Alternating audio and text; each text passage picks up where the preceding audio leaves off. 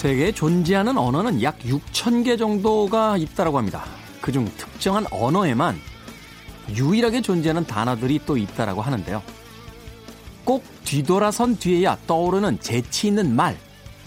이걸 뜻하는 이디시어, 트랩베르테러라는 단어고요. 반복되는 일상에서 벗어나 함께 얘기 나누고 휴식을 취하다 라는 뜻의 스웨덴어는 피카라고 합니다. 사랑했지만 잃어버린 사물이나 사람에 대한 짙은 그리움을 뜻하는 포르투갈어 사우다드 그리고 오직 한국에만 있는 자랑스러운 단어가 있으니 눈치라고 하는군요. 자주 쓰는 단어를 보면 그 사람을 알 수 있다고 하는데 우리만의 이 단어 역시 우리의 삶을 말해주는 걸까요? 김태훈의 시대음감 시작합니다. 그래도 주말은 온다. 시대를 읽는 음악 감상의 시대음감의 김태훈입니다. 눈치라고 하면 제가 한 눈치 합니다. 네. 군대 있을 때도 전 웬만해서는 안 맞았어요. 예, 물론 지금 군대는 아닙니다만 음, 옛날 군대는 가끔 이렇게 군기 잡는다고 전문 용어는 아닙니다만 빠따라는 걸 쳤어요. 팍! 팍! 이렇게 쳤는데 제가 이제 수송부에 있어서 아, 거칠었습니다. 아주 어, 부대가. 그런데도 저는 정말 정말 눈치가 빨랐어요. 고참이 벌써 기분이 안 좋다 그러면 빠릿빠릿해지고 예?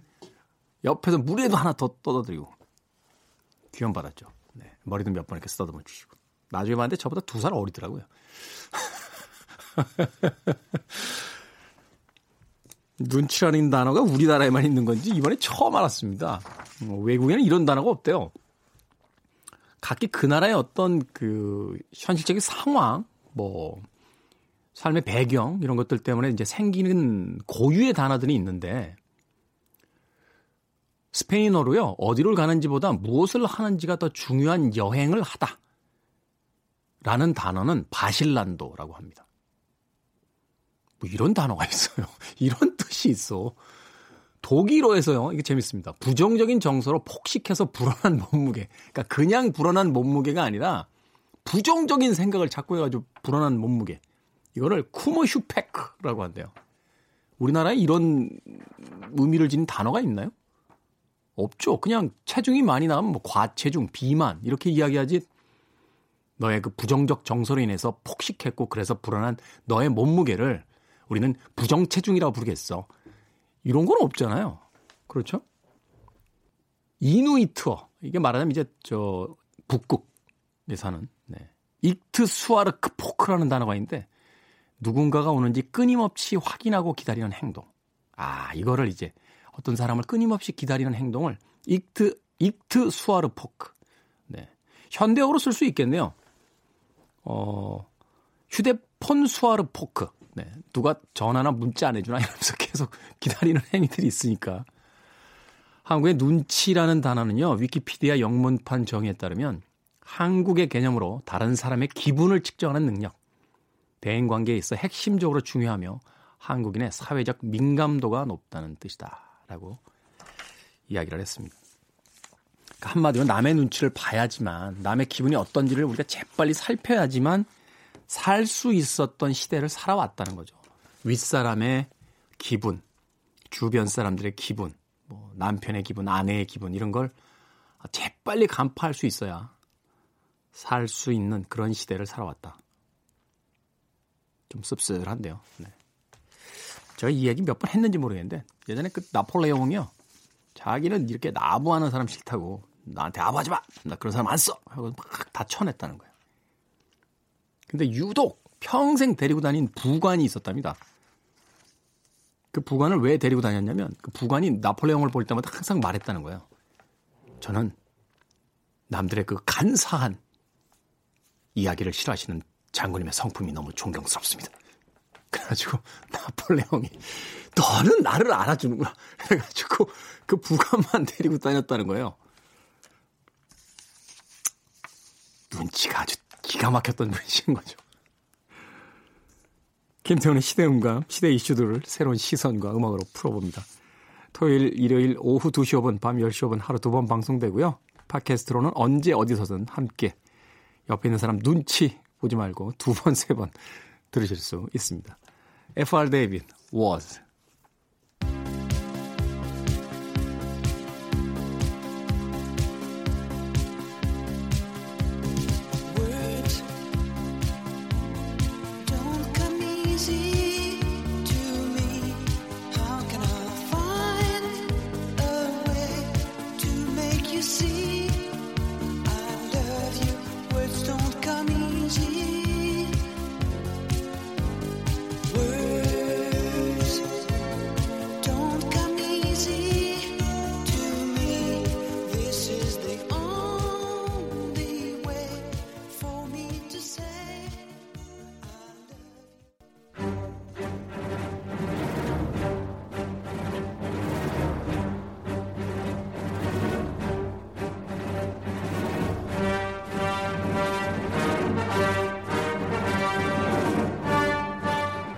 택시 드라이버, 더 울프 오브 월스트리트의 감독 마틴 스콜세지는 이런 말을 했습니다. 영화는 무엇이 프레임 안에 있고 무엇이 프레임 밖에 있는지의 문제다.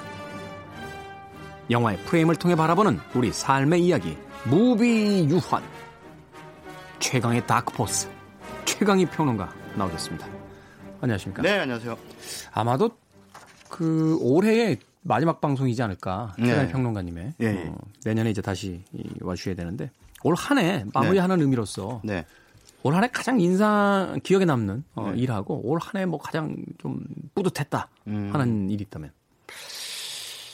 자, 오늘 제가 그 대한민국 임시정부 100주년 기념 특집 다큐멘터리를 하나 연출했어요. 네. 그래서 YTN으로 방송이 됐는데 그 그걸로 제가 방송 심의위원회, 방송통신심의위원회에 그 이달의 좋은 프로그램상을 받았습니다.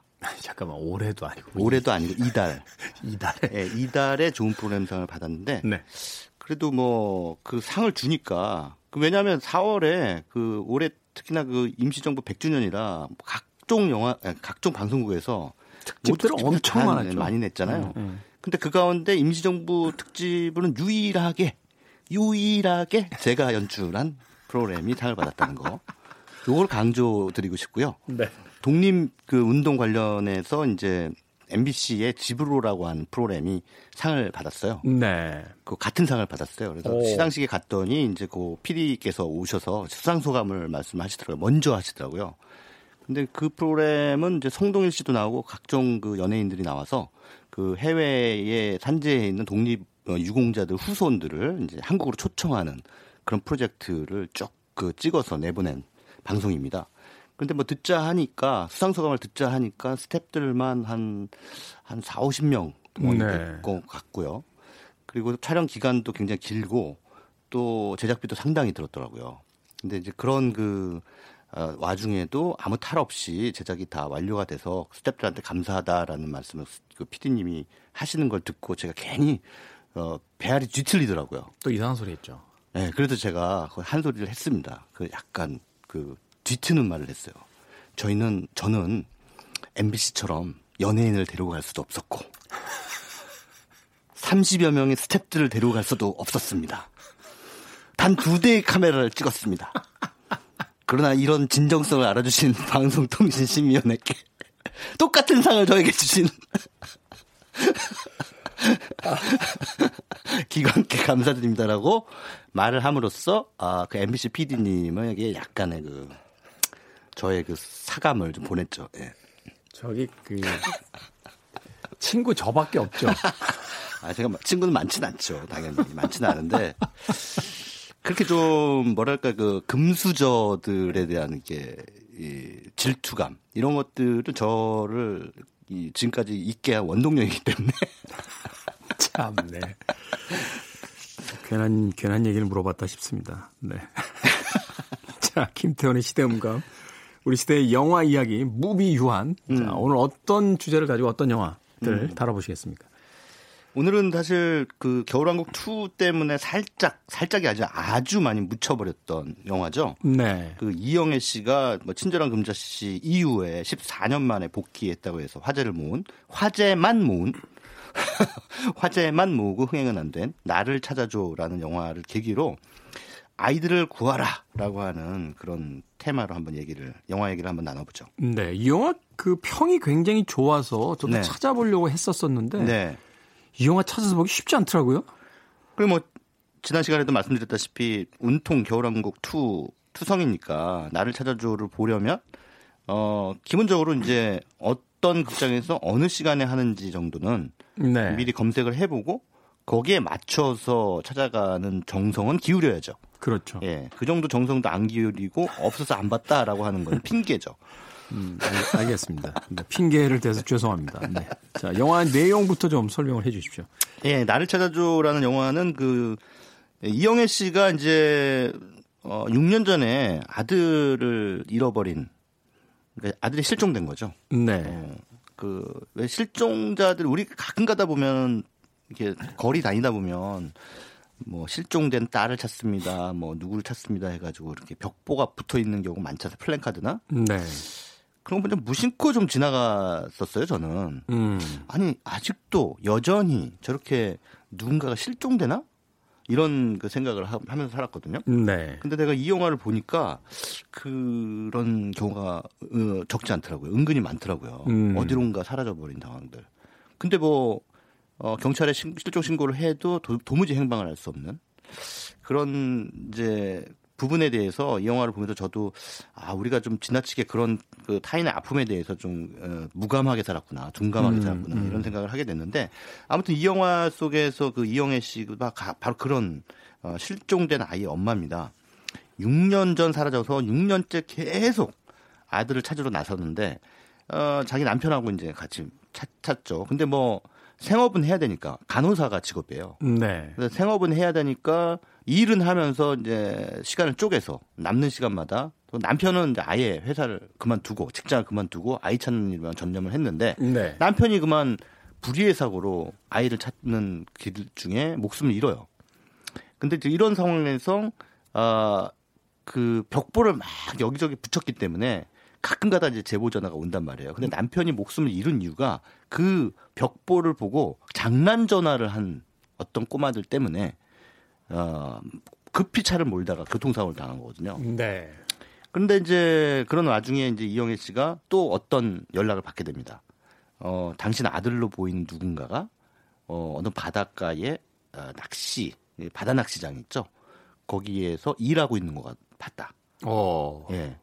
그런 얘기를 이제 전해 듣고 반신반의하는 거죠. 왜냐하면 이미 그 전에 자기 남편도 그런 장난 제보 전화에 의해서 목숨을 잃은 상황이니 이영애 씨 입장에서도 이거를 전폭적으로 신뢰할 수가 없는 거잖아요. 그렇죠. 그러나 또 외면할 수도 없는 거고. 음.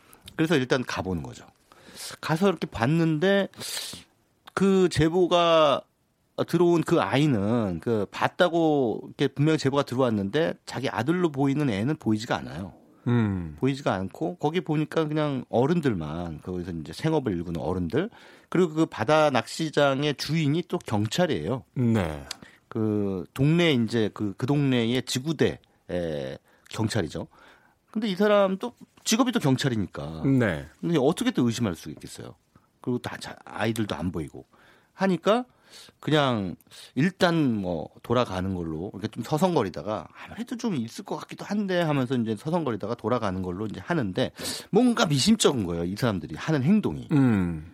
그래서 이제 그때서부터 의심을 품고 어, 그 주변을 맴돌다가 결정적인 어떤 그 상황으로 이제 치닫게 되죠. 거기 여기까지만 말씀드리겠습니다. 더 말씀드리면 더 듣고 싶죠. 아예 더 듣고 영화 안 보고 싶죠. 아니 저는 그런 주의는 아니고요. 제가 출발 비디오형이나 접속 무비월드가 아닌 이상은 네. 더 말씀드릴 수는 없습니다. 거기서도 거기까지만 해요. 남의 프로 아니 그 프로그램들은 그 저 스포일러 듣고 영화 안 보는 시청자들이 많이 보잖아요. 원래. 근데 아니 그건 좀 다른 이야기입니다만 예, 예. 저는 조금 그게 좀 이상하다고 생각되는 게 네. 스포일러를 들으면 아 막 이렇게 소리 지르시는 분들 있잖아요. 네네네. 저는 사실 영화 보러 가기 전에 웬만하면 결과까지 다 알고 가거든요. 네. 그래 이제 줄거리를 다 파악을 하고 가야 음. 이제 그걸 도대체 어떻게 보여주는가 하는 좀 두 번째 문제를 가지고 이제 영화를 많이 보니까. 근데 스포일러를 알려줘서 영화 재미없다라면 음. 본 영화 또 보면 재미없게요? 근데 그렇지 않잖아요. 그렇죠. 그건 뭐 김태훈 씨의 경우고 음. 김태훈 씨 같은 사람들이 많으면 참 좋겠죠. 저 같은 경우에는. 왜냐하면 어, 평론을 하는 입장에서는 사실은 결론까지 다 평론의 영역에 속해야 되거든요. 그게 나와야 이제 평을 할 수가 있으니까. 예, 예. 그러니까 어. 이 영화가 맺고 있는 결론이 어, 얼마나 타당한가.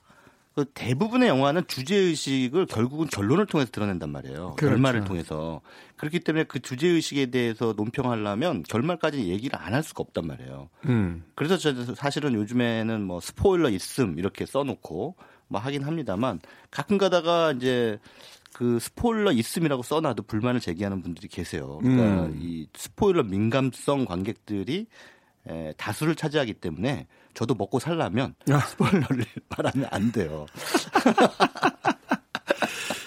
그러니까 어떻게 줄거리를 얘기하지 않고 영화에 대해서 평가할 것인가. 이게 항상 어려운 숙제죠. 평론가 입장에서는. 음.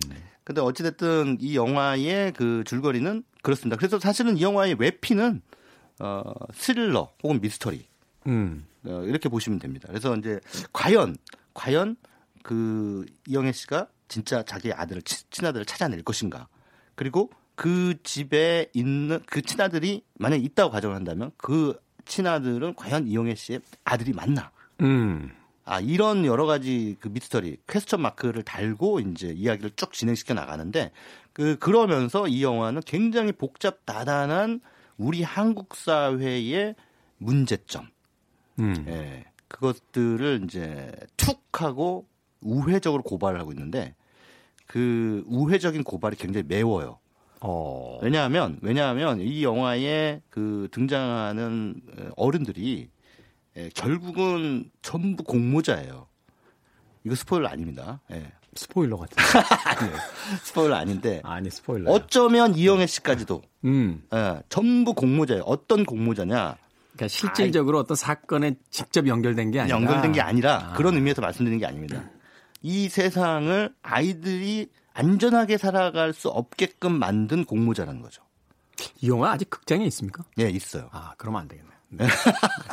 극장에서 내려왔으면 결과 얘기했 그래서 네. 아, 여기서 등장하는 그 인물들이 가지고 있는 캐릭터가 굉장히 중요한 게 뭐냐면 일단 이 바다낚시장의 사장이 경찰이라는 거. 음. 경찰이라는 게 중요합니다. 이 경찰이라는 것은 물론 표면적으로 봤을 때는 어떻게 저는 경찰이니까 그럴 수도 있겠 뭐 그럴 짓을 저지르지 저지, 저지를 일이 없겠지라고 하는 그런 어떤 장르적 장치로 볼 수도 있잖아요. 네. 근데 왜 감독이 하필 그 사람을 경찰로 설정을 그렇죠. 해놨을까? 저는 아까 경찰을 하셨을 때 바로 눈치챘어요.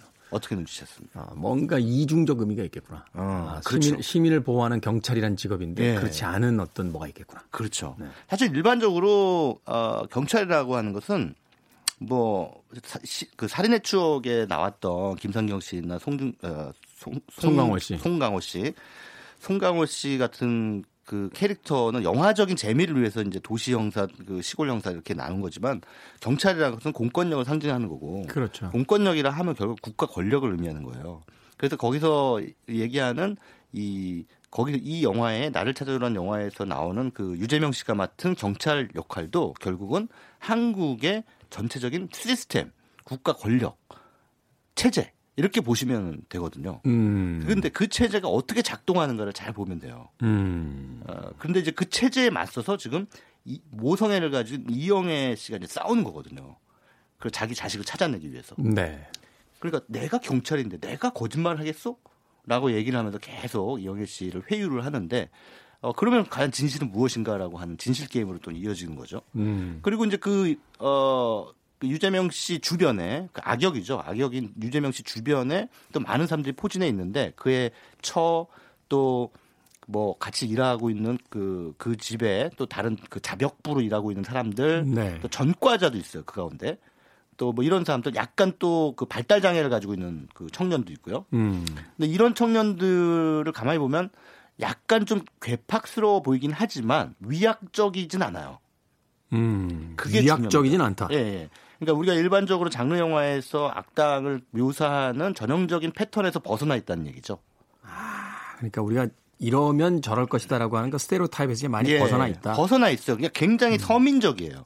딱 봤을 때 영화가 처음에 중반부까지 이렇게 쭉 진행이 되면서 그 사람들을 보여주는데 그냥 일반적으로 우리가 뭐 주변부나 지방에서 흔히 볼 수 있는 그런 서민적 형 태의 모습들을 가지고 있어요. 그런 말투라든가 그런 행동이라든가 이런 것들. 그래서 저 사람들이 악당이라고 하는 선입견이 안 생기는 거죠. 음. 이게 중요한 거예요. 연출자가 왜 그렇게 만들었을까? 왜 그 사람들 그렇게 묘사를 했을까? 악의 평범성? 그렇죠. 그걸 악의 평범성이라고 묘사 너무 통찰적으로 갑자기 해버리니까 할 말이 없어지네. 한나 아렌드야. 네. 악의 평범성. 갑자기 그렇게 훅 하고 결론을 내려버리니까 갑자기 할 말이 없어져. 아, 내가 좀 사족을 달 여지를 줘야 될 거 아닙니까? 아, 그래요? 아무튼 그거예요. 그러니까는 여기 이 영화를 보고 있는 관객들과 별반 다를 바가 없는 거죠. 음. 그 그냥 우리 얘기는- 우리 자신의 모습, 우리 이웃의 모습으로. 보여주는. 예. 그러니까 여러분과 여러분의 이웃의 모습이지 않습니까? 라고 하고 이렇게 얘기를 하고 있는 거죠. 그 영화는. 근데 결국은 그 영화 속의 그 인물들이 이 아이들을 잡아요. 아이들을 진짜 아이들의 안전을 잡는 그런 음. 원흉이 되는 거거든요.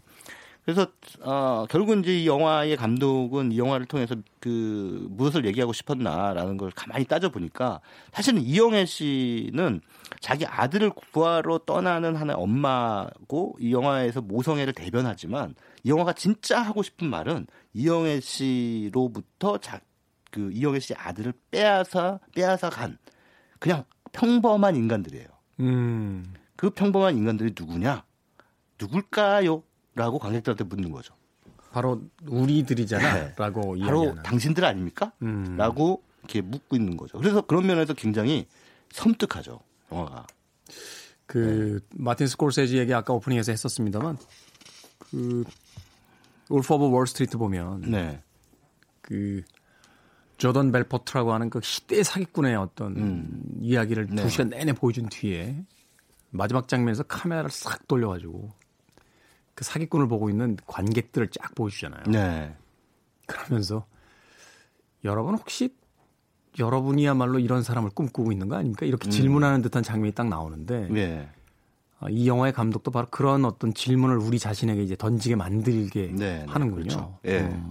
그래서 사실은 뭐이 영화를 보면서 바로 우리가 정신을 차려야 된다. 그런 얘기를 이 영화가 하고 있는 게 아닌가 이런 생각이 듭니다. 근데 이 영화 보면서 저는 어, 곡성이라는 영화도 떠오르더라고요. 음. 그왜 각도원 씨 주연의 영화죠. 그 나홍진 감독의 곡성이라는 영화도 왜 그냥 어떻게 보면 오컬트 장르의 외피를 두르고 있지만 그 영화도 굉장히 시니컬한 냉소적인 한국 사회에 대한 논평이거든요.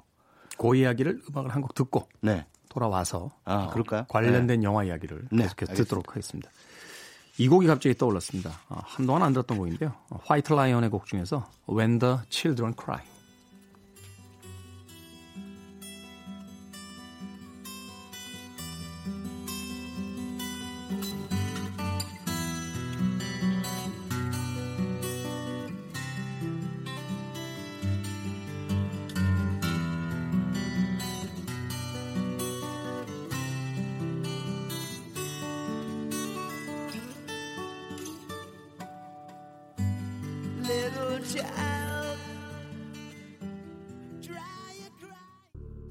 White Lion의 곡 When the Children Cry 듣고 오셨습니다. 이 곡을 또 이런 대목에서 쓰게 될 줄. 네. 아, 곡성이라는 영화 소개를 하려다가 네. 갑자기 이 노래가 나오니까 갑자기 빈정이 확 상해가지고 아, 빈정이 왜 상해요? 아니 그러니까 빈정이. 분위기가 네. 곡성 이야기를 넘어가기에는 음. 좀 너무 크리스마스 시즌 분위기라서 네. 그냥 뭐 언뜻 떠오르는 건데 아까 저희 오프닝 때 이제 김태형 씨가 마틴 스코세지 감독 얘기를 했잖아요. 네. 마틴 스코세지 감독의 최신작이 최근에 개봉했잖아요. 아이리쉬맨. 예 보셨어요 혹시? 3시간 넘더라고요. 네, 전, 전 OTT로 봤어요. 아 그러셨구나. 아. 그거는 그냥 극장에서 안 보셔도 돼요. 왜요? 굳이 극장에서 안 보셔도 돼. 아니 뭐 이렇게 막 스펙타클한 장면이 나오는 것도 아니니까. 어, 근데 그 네. CG 기술이 참 발전이 된 게. 네. 알파치노, 로버트 드니로, 네. 그조 패시 다 나이가 이른이 넘은 배우들인데 네. 그 젊을 때 얼굴을 만들더라고요. 만들었죠. 예. 근데 좀 어색한 게 예. 얼굴은 이제 CG로 이렇게 젊을 때로 바꿔놨는데 이제 네. 움직이는 몸이 몸이 특히 알파치노 완전 꾸부정해가지고. 그러니까 예, 예.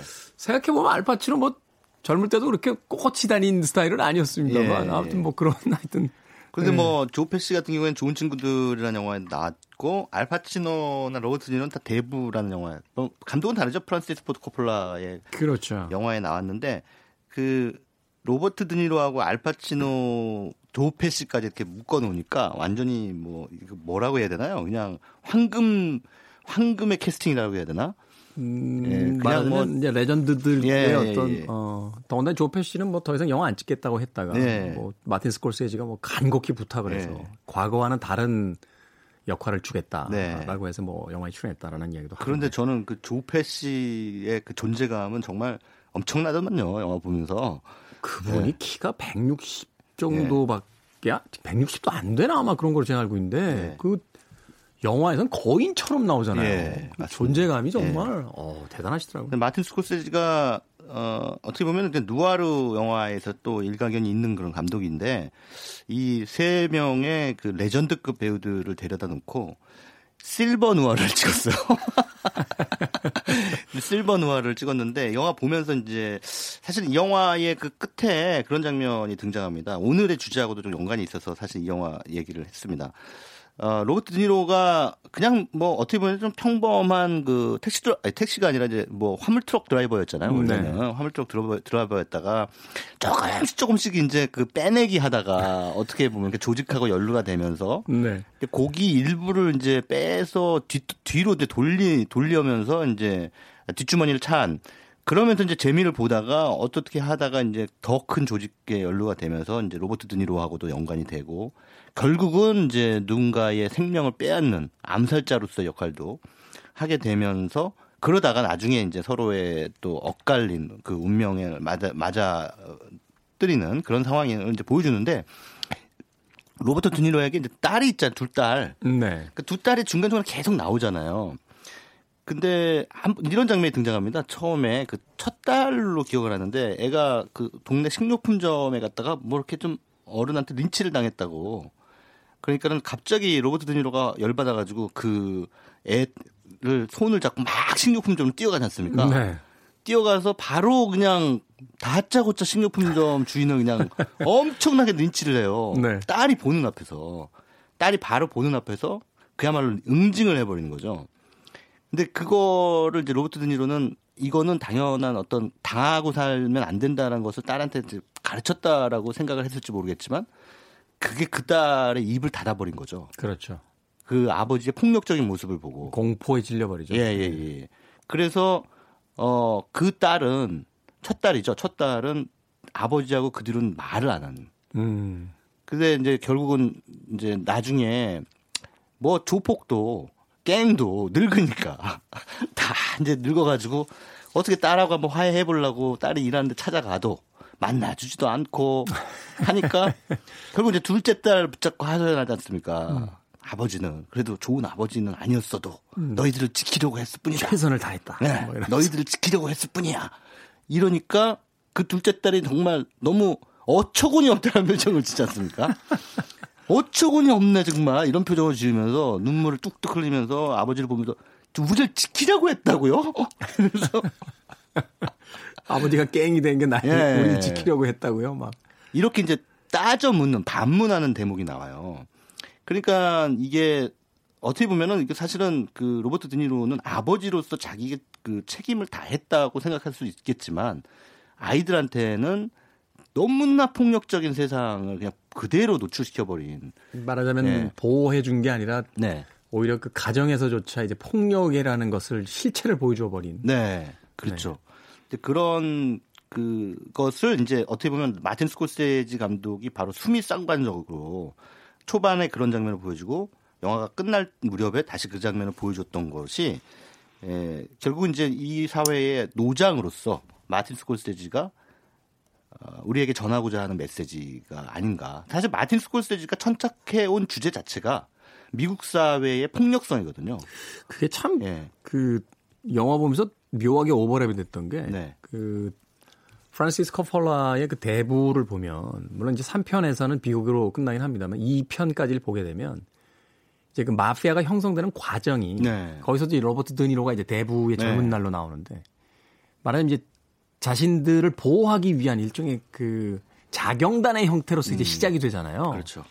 그러면서 어떤 일말에 그 마피아 조직에 대한 어떤 그 이탈리아인들의 어떤 그 뭐 자부심 같은 뭐 이런 느낌도 살짝 그 섞여 들어가서 음. 폭력과 함께 또 그 약간의 폭력된 미화 같은 느낌도 있었는데 음. 마틴 스콜세지가 그걸 여, 과- 그 여과 없이 다 부셔버리더라고요. 그 네. 영화에서 네. 폭력은 폭력일 뿐이지 그게 무슨 음. 어? 자경단으로서의 어떤 무슨 뭐 보호냐 이러면서 네, 막다 네. 부셔버리는 장면이라서 네. 되게 묘한 느낌을 주기도 했었습니다. 그렇습니다. 그래서 사실 그 이전에 클린트 이스트우드라는 감독이 만든 그랜 토- 토리노라는 작품도 음, 네. 그 뭐랄까요? 그 젊은 세대, 그 자라나는 세대들한테 폭력적인 세상을 물려주게 된 어, 노장의 어떤 회한, 후회, 그렇죠. 반성문 뭐 이런 느낌이 들었는데 결국은 그거로 죽잖아요. 자신들의 네. 그렇죠. 세대가 그 전수해 준 폭력에 의해서 예. 결국 순교하듯이 이제 예. 최후를 맞게 되는데. 그러니까 마치 뿌린 자가 거두듯이 어, 그렇게 이제 가는 장면으로 끝이 나는데 이 아이리시맨이라는 영화도 굉장히 그 방대한 그런 작품이긴 합니다만 결국 이 영화가 하고자 하는 얘기는 바로 그런 거- 그런 것이 아닌가. 이 음, 네. 폭력적인 사회를 이 자- 젊은 세대에게 물려주게 된 어, 기성세대로서의 반성문 같은. 그래서 야 우리 옛날에 그 폭력 영화 찍었던 우리들끼리 모여가지고 마지막으로 유언처럼 폭력 이 실버 누아를 한번 찍어서 미안하다고. 반성문 한번 내고 음. 그리고 장렬하게 전사하자. 뭐 이런 그 작품 같은 느낌이 들었어요. 저는. 이 헐리우드 감독들 참 대단한 게요. 그 네. 앞서서 클린트 이스트우드 이야기도 해주셨습니다만 이분이 이제 젊을 때는 미국식 마초주의의 어떤 끝이잖아요. 음. 네. 특히나 그 더티 해리 시리즈에서 나왔던 매그넘 44라고 네. 하는 큰 그 총은 사실 이제 남근을 상징하면서 음. 어떤 남성 폭력의 어떤 그 상징물처럼 그걸 네. 신봉하는 사람처럼 이렇게 나왔었는데 후반부의 영화들을 보면 앞서 이야기하신 뭐 그랜 토리노도 그렇고 네. 체인즐링 같은 영화 보면 그 무시했던 여성들에게 네. 그 여성의 어떤 모성으로서의 어떤 위대함을 발견하고서 이제 경의를 표하면서 영화가 끝난다거나 네. 이런 걸 보면서 야, 이 참 거장이라는 것은 그 나이 들어가면서 무엇인가 세상으로부터 그 끊임없이 배우고 그 깨달음을 또 다시 자신들의 영화에 담아내는구나 하는 음. 느낌을 받은 적이 있는데 이번에 사실 아이리시맨도 그런 느낌이 좀 네. 있었습니다. 근데 뭐 우리한테도 사실은 이런 그 마틴 스콜세지나 클린트 이스트우드 같은 그 연륜에서 묻어나는 어 진중한 통찰을 보여주는 그런 원로 감독들이 좀 많았으면 좋겠어요. 이미 뭐 지나가신 분들은 어쩔 수 없지만 네. 지금 뭐 우리 한참 활동하고 있는 봉준호나 네. 뭐 박찬욱이나 네. 이런 분들도 부디 에, 허리 그이 꼬부랑 할아버지 되실 때까지도 음. 창작 활동을 좀 하시는 그러면서 이제 또 그 나이대에 걸맞는 통찰력을 좀 보여줬으면 좋겠고 네. 우리 영화 가운데 계속 이어가자면 뭐 그런 아까 잠깐 곡성 얘기 잠깐 했는데 거기는 간단하게 그냥 그 말씀드리면 멋이 중원디 무엇이 중원지? 네, 무엇이 그 중원지도 모르고. 뭐. 꼬마애가 귀신 네. 들린 꼬마애가 곽도원 씨 아버지를 붙잡고 하는 얘기죠. 그 대사. 음. 무엇이 중원디라고 하는 그 대사가 그냥 명대사였잖아요. 그렇죠. 근데 그 무엇이 중원디가 무슨 뜻일까요?라고 제가 이제 가끔 강연을 하다가 수강생들한테 물어봐요. 그러면 대부분은 몰라요. 무엇이 중원디는 다 기억하시는데 아주 당돌한 애 꼬마애가 그렇게 받아들이셨다는 분들이 많아요. 자, 여기서 이제 드디어 최강희 평론가가 무엇이 중원디를 알려드리도록 하겠습니다. 아니 그 무엇이 중요한지는 결국 이제 여기서 보면 각도원 씨가 좌충우돌 하지 않습니까? 그렇죠. 예, 이것도 아니고 저것도 아니고 왔다 갔다 계속 누굴 믿을 것인지 몰라서 막 엄청나게 헤맨단 말이에요. 근데 그 헤매는 아버지에 대한 준엄한 질책이죠. 음, 자녀 세대의 질책이에요. 너희들 어른들이 뭐가 중요한지 모르고 그렇게 헤매니 우리 같은 아이들이 죽어나가는 거야 이 사람들아. 음. 이렇게 준엄한 질- 질책을 하는 거거든요. 근데 사실 그 나훈진 감독은 바로 그 대사에 그 세월호 사건의 은유를 섞어 넣은 거예요.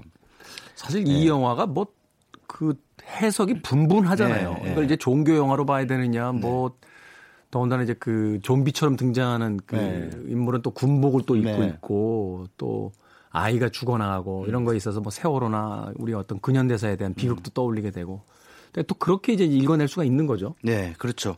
그런 차원에서 이 어, 곡성이라는 영화는 그 우리 아이들 세상을 조금 책임져야 되는 어른들에게 좀 한번 일침을 가하는 장르적인 차- 어, 틀로 일침을 가하는 영화였고 마더라는 영화도 김혜자 씨 주연의 봉준 어, 봉준호 감독의 영화 마더라는 영화도 어, 가족 이기주의라고 하는 또 화두를 던졌죠. 저는 봉준호 네. 감독 작품 중에서 개인적으로 이 작품이 제일 좋습니다. 저도 네, 제일 좋아요. 마더. 예, 그 김혜자 씨의 그 섬뜩한 모성 연기. 그 모성이란 말 앞에 섬뜩이라는 수식어가 붙을 수 있다는 걸 보여줬잖아요. 아니 어떻게 그 국민 어머니가 그런 연기를 해요? 우리 애가 안 했어요? 라고 하는데 그러니까요.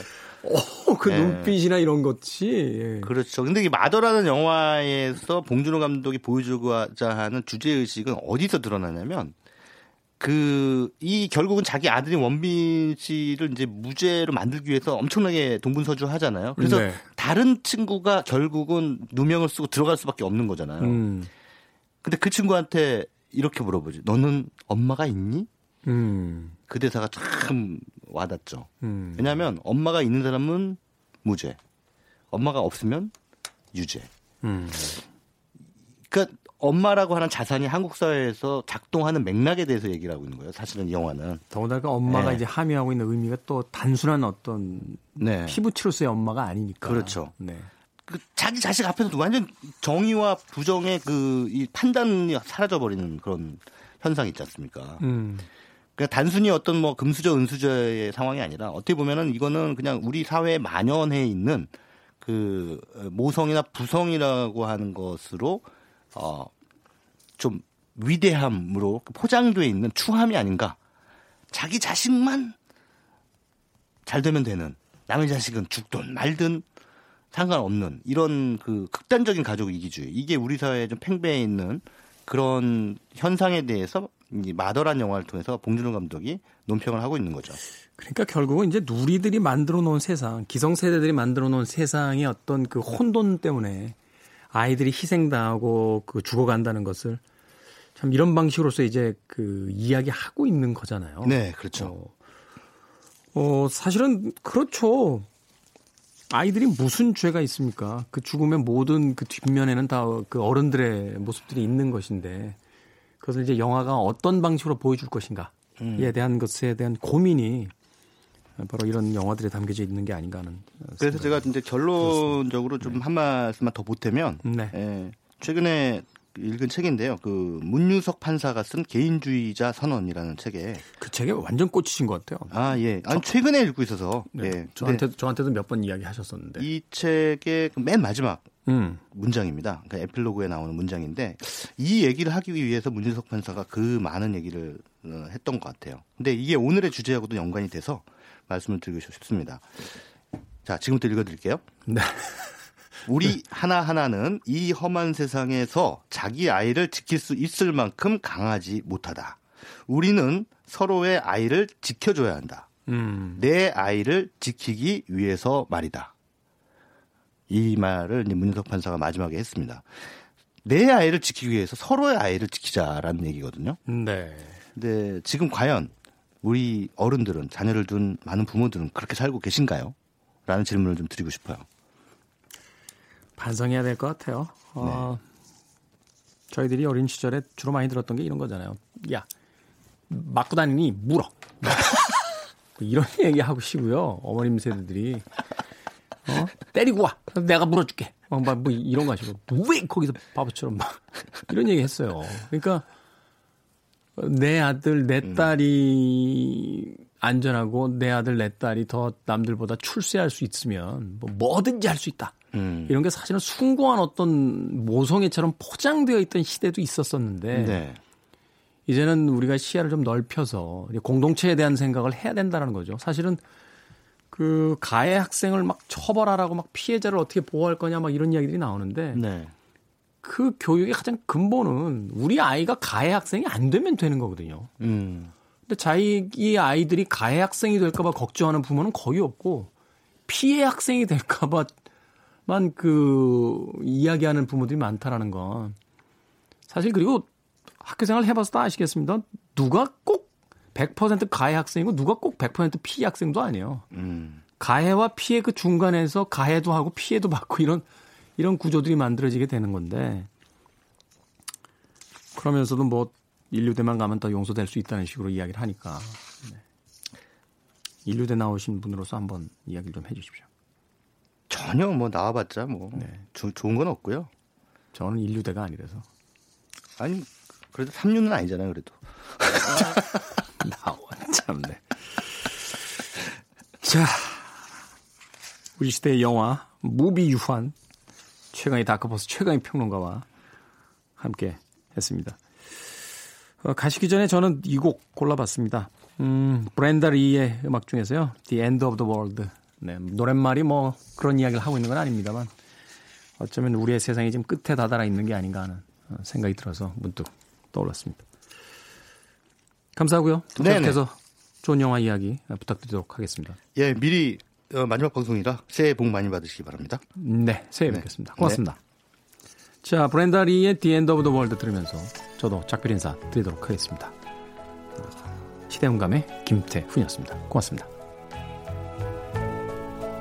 Why does the sun go on shining Why does the sea rush to shore?